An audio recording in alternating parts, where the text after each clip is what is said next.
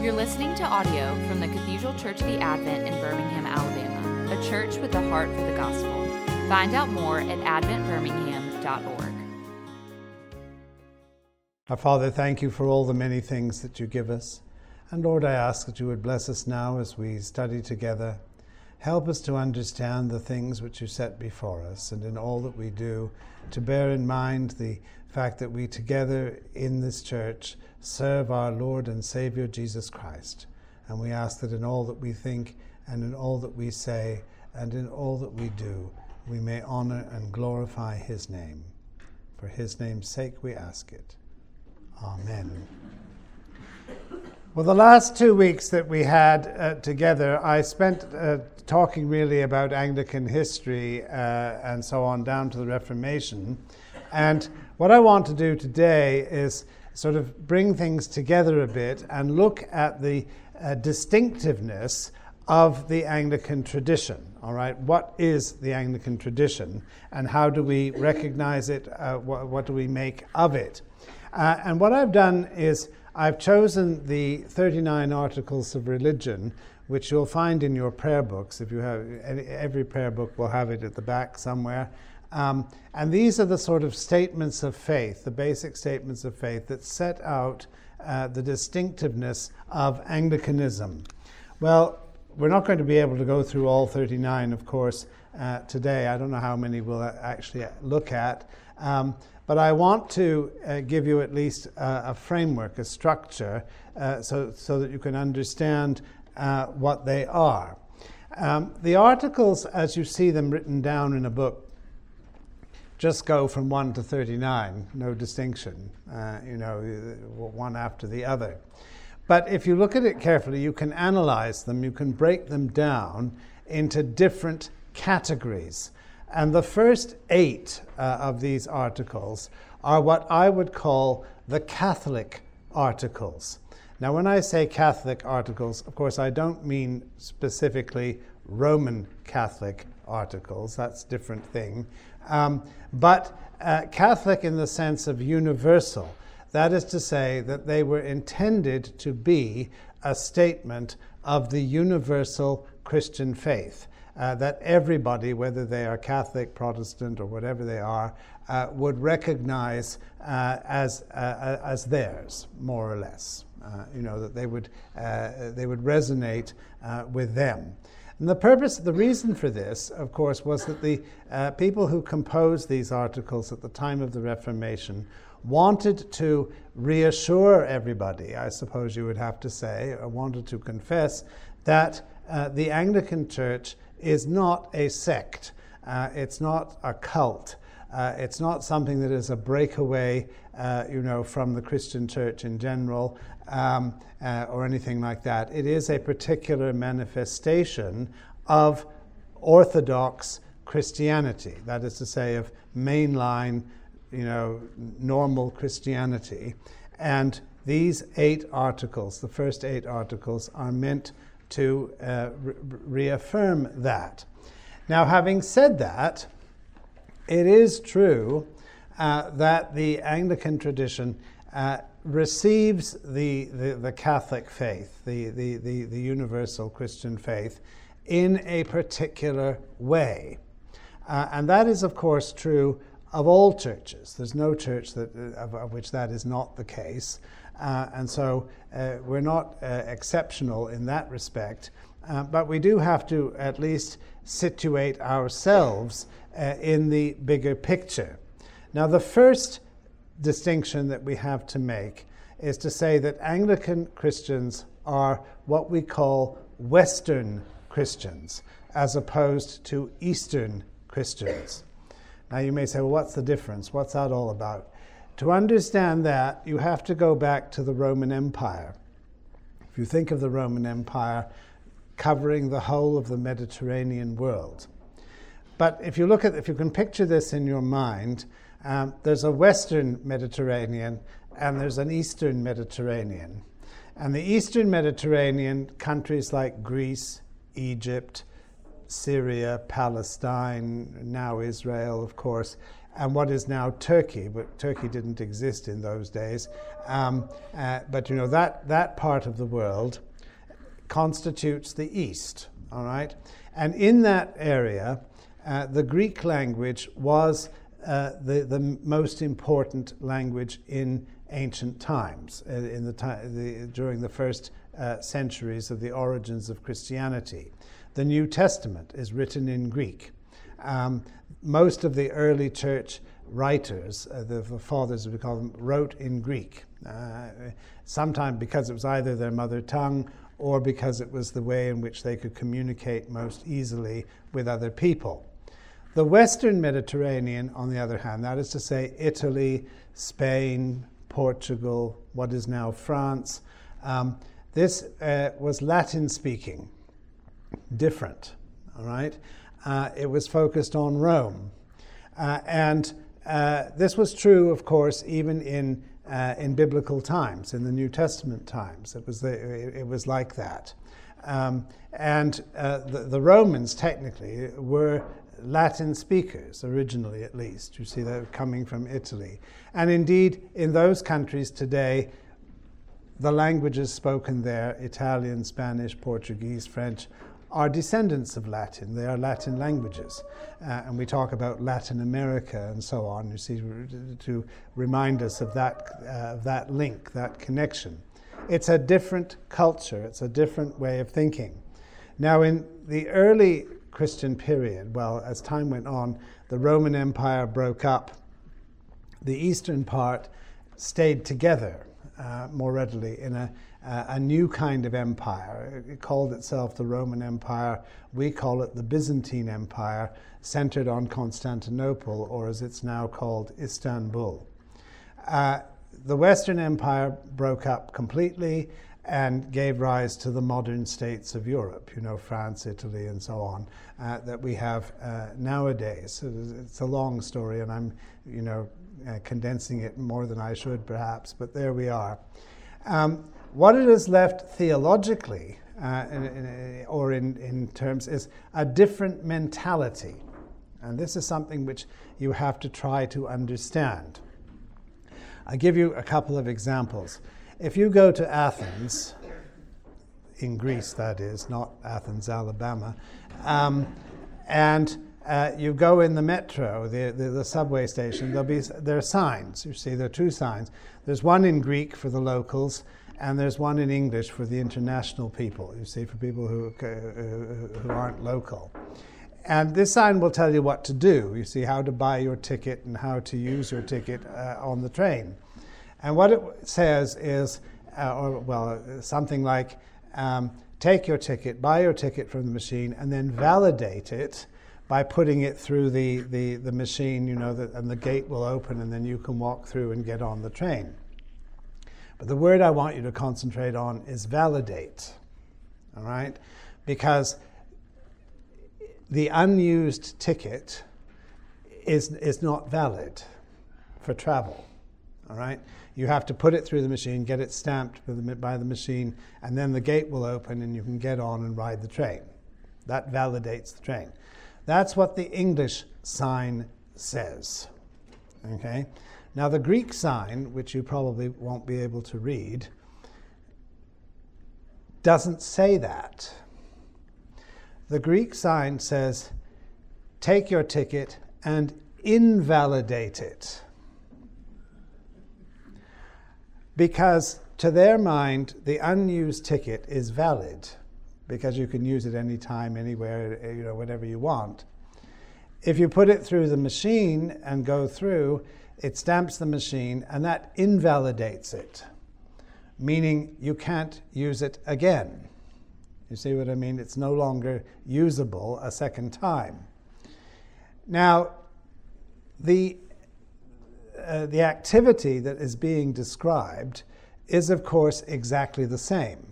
I mean, you know, you put the ticket in, you, the, the, gate opens, you walk through, you get on the train. Whether you're Greek or whether you're foreign, it's the same thing. All right? But the way that you think about it is this validating the ticket or is this invalidating the ticket? This is a difference of mentality. See, it's a difference of the way you think about something. It's like, is the glass half full or is the glass half empty? You know, it's the same thing, but seen from a different perspective. All right, so that's the first thing you need to understand about the difference between East and West. And of course, the Eastern churches that we know today, these are like the Greek Orthodox, Russian Orthodox, and so on. If you go to one of them, all you have to do is walk in the door and you see immediately how different it is. Uh, you know, it's just not like your church. Um, it, it, looks different, it feels different, and, uh, and so on. Um, another example, which is more to do with the church itself, we talk about sacraments. Um, the word sacrament comes is Latin word sacramentum.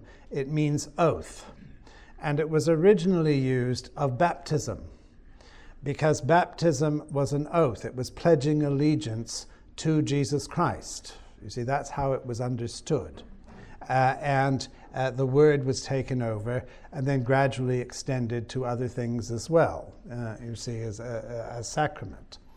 Um, and in the Western Church, of course, there's big argument uh, about how many sacraments there are.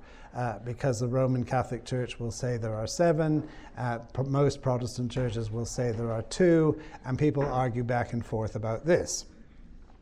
Well, all right, but if you move over to the Eastern Church, they don't have a word for sacrament. What's a sacrament? You know, there, there is no such word. And you say, well, they have baptism and they have communion and they have, you know, uh, matrimony and so on. Well, yes, they do. But if, you, if they have to have a word for this, they call it something different. They call it mysterion or mystery. You see? Why? Because they think to themselves, well, this is somehow God is at work in the world. The infinite uh, God, uh, eternal God, has come into the world of time and space and made himself known to us. How does this happen? What does this mean? It's a mystery. You know. Uh, and you ask Greek people or ask the Orthodox people this, that's what they will say. You see, it's a mystery. You can't define this. You know, uh, we know that it happens, but we don't know quite how it happens. You know, it's like I suppose in this country when you have elections. I mean, how do the people who get elected actually get elected? You know, where do they come from? It's a mystery. you know, uh, we don't know. Um, so, uh, you, you, see what I mean? They, they, they think like this, all right? Uh, so be aware of this. I mean, they may do the same things as we do. I mean, you can get baptized in the Greek Orthodox Church, you can get baptized in, in our church, the same baptism, but the way they think about it, you see, the, the mindset is different, all right? Uh, and so be, uh, be conscious of this. This is the basic difference between West and East. Now, within the Western tradition, uh, we are, the Anglican uh, Church is Protestant, not Roman Catholic. This, of course, comes from the 16th century, the time of the Reformation, the break with Rome. Until that time, of course, the Church of England was part of the Western Church, uh, in other words, the Catholic Church uh, of the West, Latin speaking, Latin thinking uh, in many ways. Uh, and in the 16th century, with the break uh, with this, um, a division occurred, uh, which in broad terms is Protestant versus Catholic. And uh, in the arguments and so on that took place at that time, on the whole, the Church of England, the Anglican Church, took the side of Protestants against Rome. Not always and not in everything, but generally speaking, that was the case. You see? And of course, today, uh, that remains the case. So that even when we do things and have things in our church that look very similar to the Roman Catholic Church, for example, we have bishops, and uh, the, the way our church is organized is similar to the Roman Catholic Church. Nevertheless, uh, th- there are differences. And of course, the obvious difference is that the clergy are allowed to get married. uh, which is not true uh, in the Roman Catholic Church. I mean, that's an obvious difference. Uh, but that's really a superficial thing. Uh, I mean, it goes much deeper than that. Uh, the whole way of thinking uh, about the nature of the church, about the nature of the relationship between clergy and laity, about the sacraments, uh, and, and so on. It's all tied up together with, with, with this. Uh, so uh, while we may do the same things on the surface, it may look similar uh, to the outside observer. Um, it's actually not the same. Uh, and of course, the Roman Catholic Church uh, will tell you this. Um, you know, an Anglican priest or an Anglican bishop is not recognized by the Roman Catholic Church as being legitimate. Um, uh, you, you, know, they have to be reordained or, or whatever, um, uh, you know, to be accepted. So, uh, so there are barriers there. Uh, I mean, er, nowadays, of course, everybody's terribly friendly and, uh, you, you, know, nice to one another and so on, which is a, a good thing. Uh, but, but there are these differences which remain and which we need to be aware of. Now, within the Protestant churches, of course, as we know, there are many different kinds of Protestant. All right, um, and we could we could spend forever trying to look at this, but um, just to say that there are basically three different types um, uh, of Protestant. You have Lutherans uh, on the one side who would be perhaps more conservative in relation to uh, to Roman Catholicism, at least. You have the, the so called Reformed churches like Presbyterians uh, and so on. And then you have uh, the Anabaptist type churches like the Baptists and so on. Um, uh, you know, who are a, a different uh, uh, tradition altogether. And all of these go back to the 16th century. Now, choosing among these, um, the Anglican Church, the Church of England, is Reformed, not Lutheran, and not Anabaptist. All right? Um, and uh, you, you see this again in, uh, in the way of thinking. Um, I'll talk about this in the, the way of doing things. It doesn't mean to say uh, that we don't have good relations with these other churches. It doesn't mean to say that we don't mix and mingle in certain uh, respects. But nevertheless, uh, uh, our interests, our, our emphases tend to be different. Um, I have Lutheran colleagues at, at Beeson Divinity School, and one of them asked me one time, uh, so what's the difference between Lutheran and Anglican? And I said, well, Anglicans are Lutherans who have a sense of humor. and you know he didn't laugh. Which just proved the point, didn't it, really? Um, so, uh, so there you go. Um, uh, but there are, there are these differences that, you know, which may be very subtle in some ways, but, uh, but are nevertheless there. And then finally, uh, within the Reformed tradition, uh, the Anglican uh, churches are episcopal in structure, not Presbyterian, and not Congregationalist.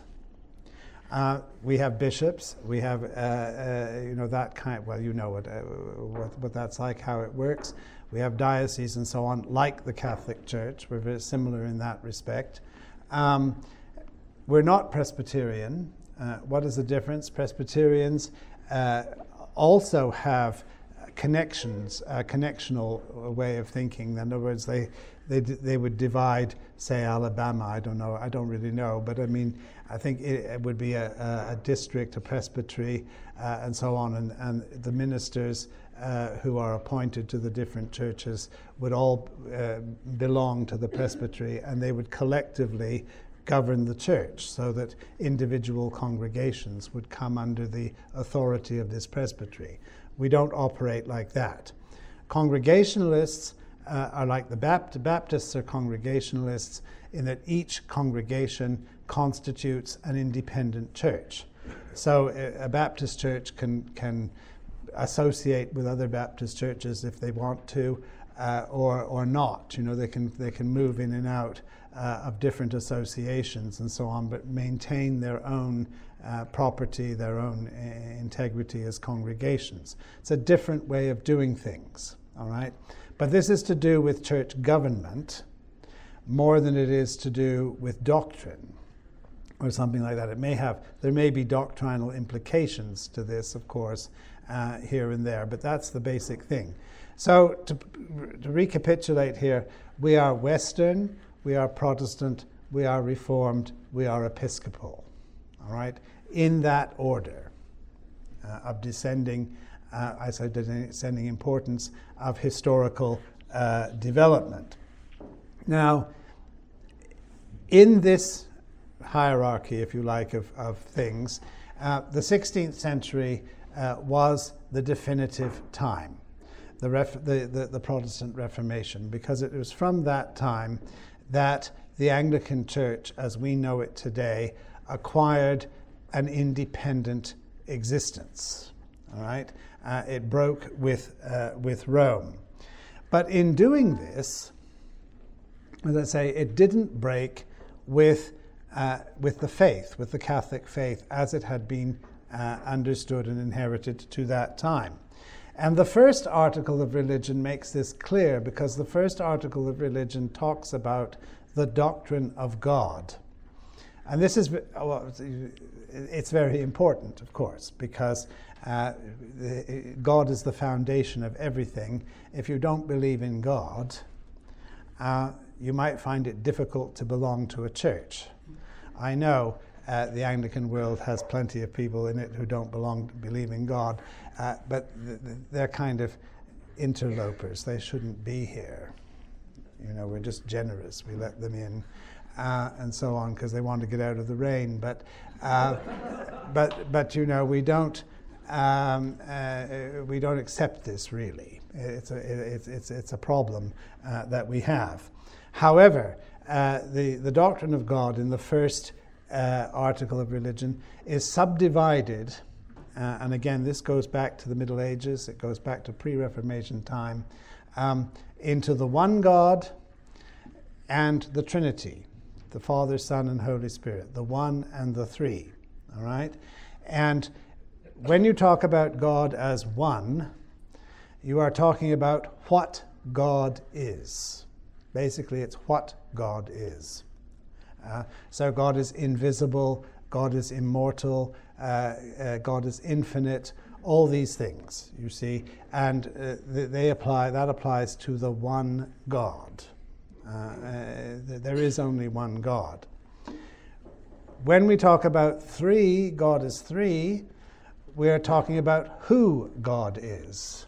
Not what God is, but who God is and God is Father, Son, and Holy Spirit.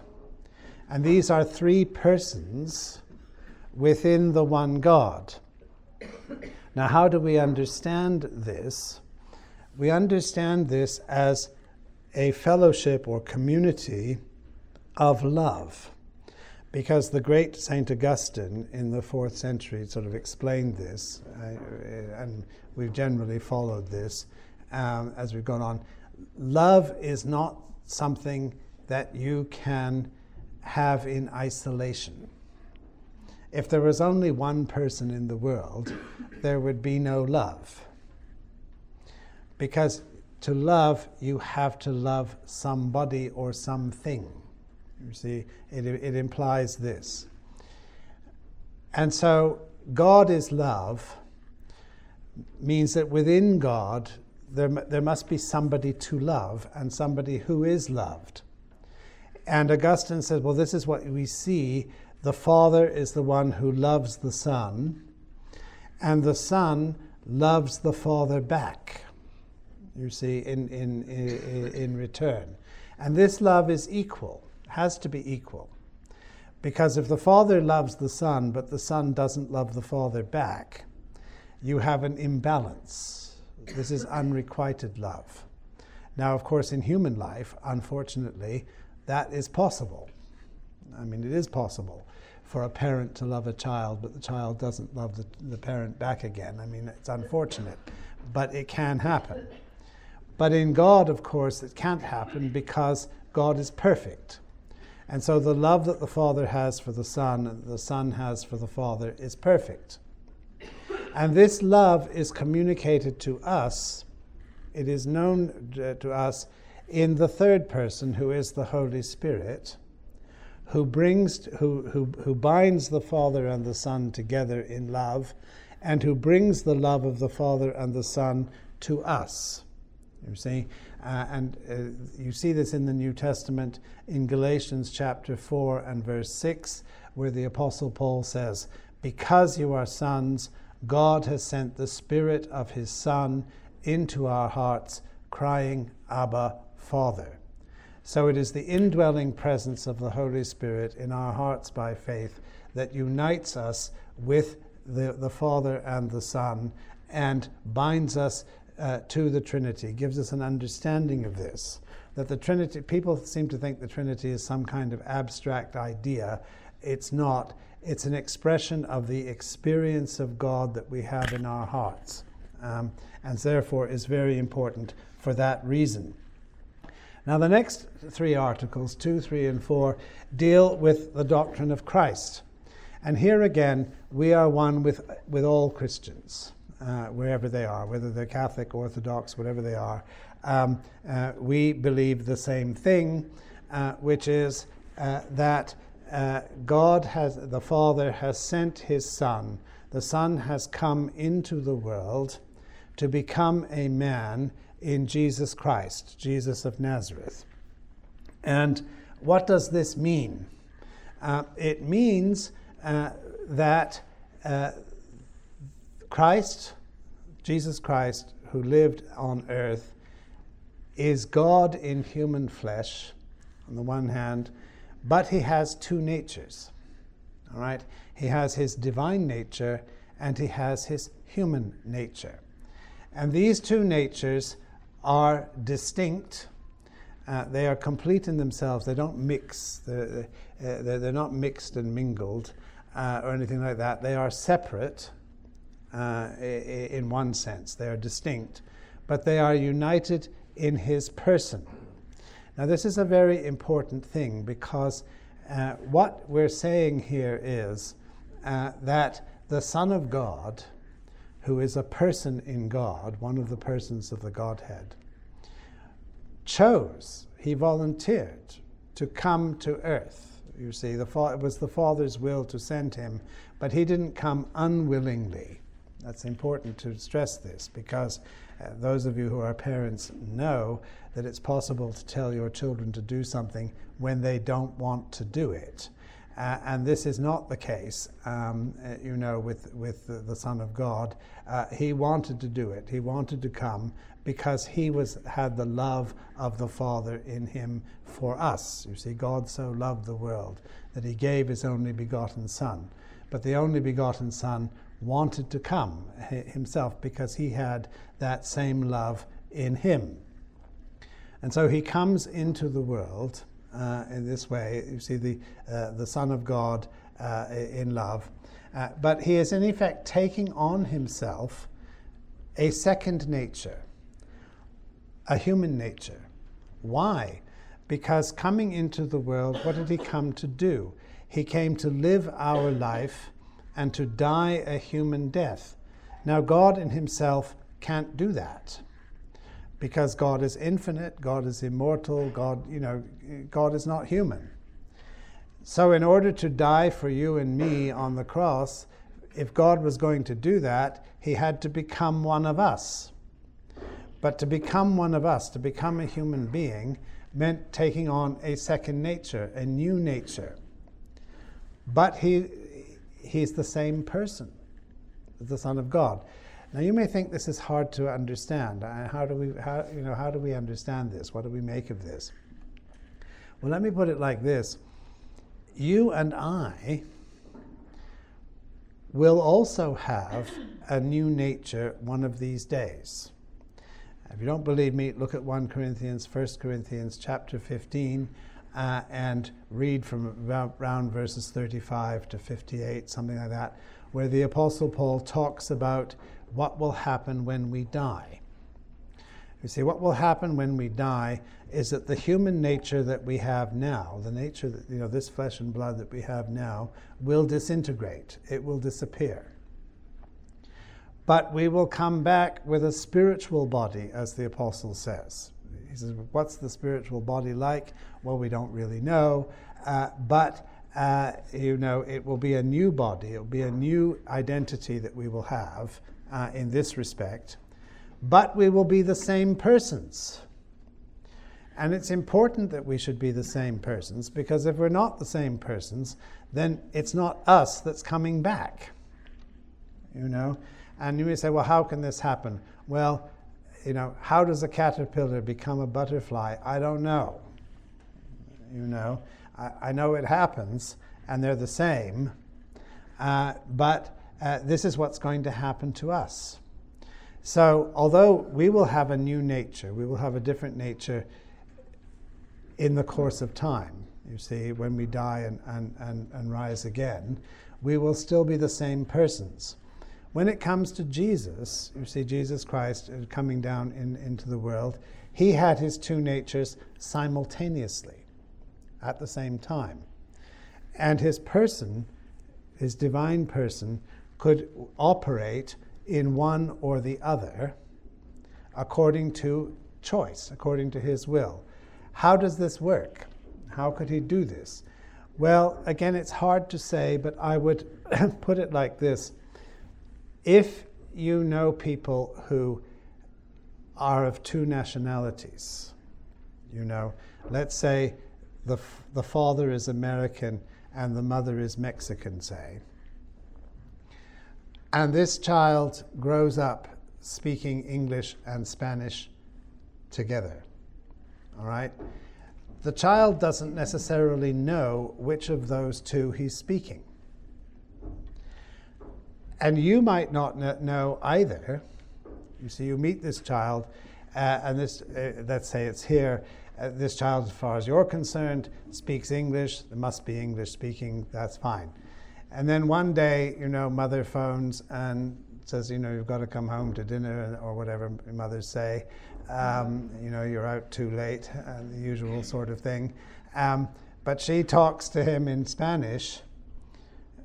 And this kid whom you played with, you know, uh, uh, suddenly speaks back on the phone in Spanish. And you might be surprised and you say, well, how do you do that? You know, how do you switch from one to the other? And then you can ask these people, well, what language do you dream in? You know, do you dream in English? Do you dream in Spanish? Poor little kid probably has no idea. Uh, you know, he just said, Well, I talked to my dad this way and I talked to my mother this way, and that's always been like that, and that's how we do it. Um, you know, and it's only as he grows up that he becomes aware that actually they're two different things. Uh, and that other people can't do what he does. You see what I'm trying to say? Like, uh, other people are surprised by this. Does this mean that a child who can do this is a freak? No. You know, uh, such, a, such a child is perfectly normal, uh, like anybody else but they just have this ability to do this. And I think that Jesus was something like this. You see, that he grew up in Nazareth, and as far as the people in Nazareth were concerned, he was one of them. And uh, but then you see the time comes when he has to go and do his ministry, and he becomes he, he, he starts going around, and he goes back to Nazareth. You read the story in Luke's Gospel. He goes to Nazareth, and he preaches in the synagogue and tells the people of Nazareth who he really is. You know, uh, that he's the Son of God come to save the world. And they react. They say, Who do you think you are? We know who you are. You're Joseph the carpenter's son. Get out of here. Um, you know, and they basically ch- ran him out of town. Well, he got out of town. They wanted to kill him. Uh, but, but you see what I mean. Uh, they couldn't, un- they couldn't accept that. They couldn't understand that, that there was a dimension to Jesus that they were unaware of. So Jesus didn't appear to other people as odd uh, or as freakish in some way, but he was different in this respect. Right, uh, that uh, he, he was fully God and fully man, and this is what we believe. And as I say, all Christians believe this. You know, it doesn't matter what, whether you're Baptist or Presbyterian or Greek Orthodox or whatever you are, we all believe this. All right? So, in this respect, the Anglican Church is part of a worldwide Christian uh, church, and uh, we are at one uh, with people all over the world. Well, I have to stop there uh, today. I haven't been able to go any further, uh, but I'm going to come back to this. So, uh, if you keep your, your notes um, from this week, I'll get back to them and we'll carry on next week with this exciting study. Listening to audio from the Cathedral Church of the Advent. If you live in Birmingham or find yourself visiting, we hope you'll join us at one of our Sunday services. Find out more at adventbirmingham.org.